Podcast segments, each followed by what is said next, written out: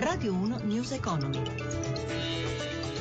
Le 11.32, buongiorno e ben trovati da Luigi Massi. Le borse europee tentano il rimbalzo, ma ci dice tutto Michela Coricelli dalla redazione di Milano. A te. Proseguono tutte in territorio positivo, Milano guadagna l'1,03%, Londra lo 0,83%, Francoforte l'1,33%, la migliore è proprio Parigi, più 1,40% che reagisce bene anche all'indice della fiducia dei consumatori in Francia, che a novembre non è calato come si aspettavano gli analisti.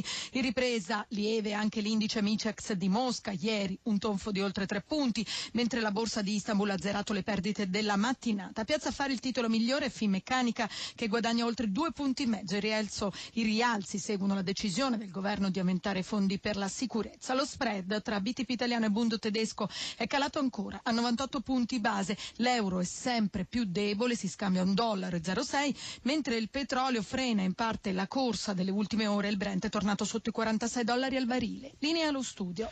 Grazie Coricelli per questa panoramica. Noi andiamo avanti. Confcommercio ha realizzato con il supporto di GFK Eurisco un'indagine sulla criminalità che colpisce le imprese del commercio, del turismo, dei servizi e dei trasporti. Giuseppe Di Marco ha chiesto al presidente dell'associazione Carlo Sangalli qual è l'impatto economico dei fenomeni criminali su queste imprese.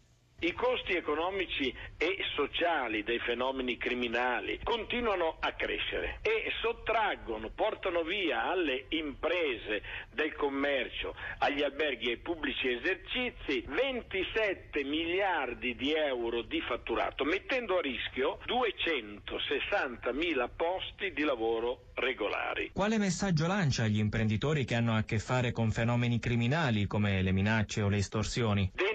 Denunciare si deve perché è un dovere morale oltre che giuridico. Denunciare si può perché non si è più soli di fronte alle sfide e alle minacce della criminalità. Denunciare conviene perché sottrarsi alla morsa della eh, criminalità significa costruire sviluppo per la propria azienda e quindi per l'intera collettività. Cosa chiedete invece al governo e alle istituzioni? Tolleranza zero nei confronti di qualsiasi forma di illegalità sostenendo l'azione indispensabile e altamente meritoria delle forze dell'ordine attraverso un forte impegno preventivo e repressivo con controlli serrati e pene certe.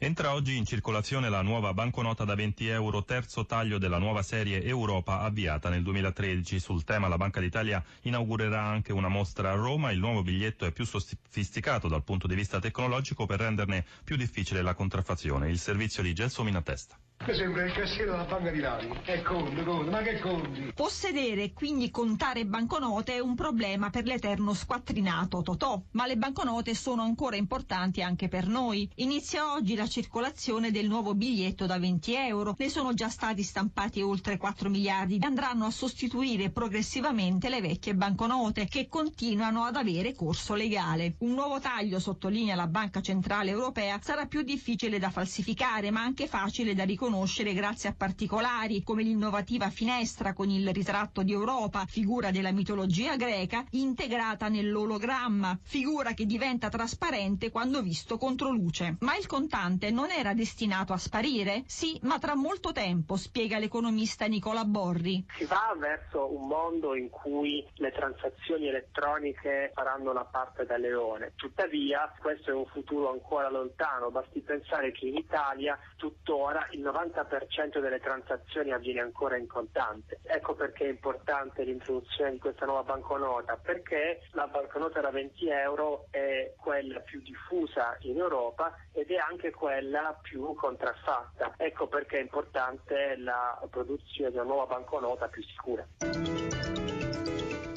11.37 News Economy a cura di Roberto Pippan torna alle 18.04 in regia Fabrizio Rocchi da Luigi Massi buon proseguimento d'ascolto su RAI Radio 1 Radio 1 News Economy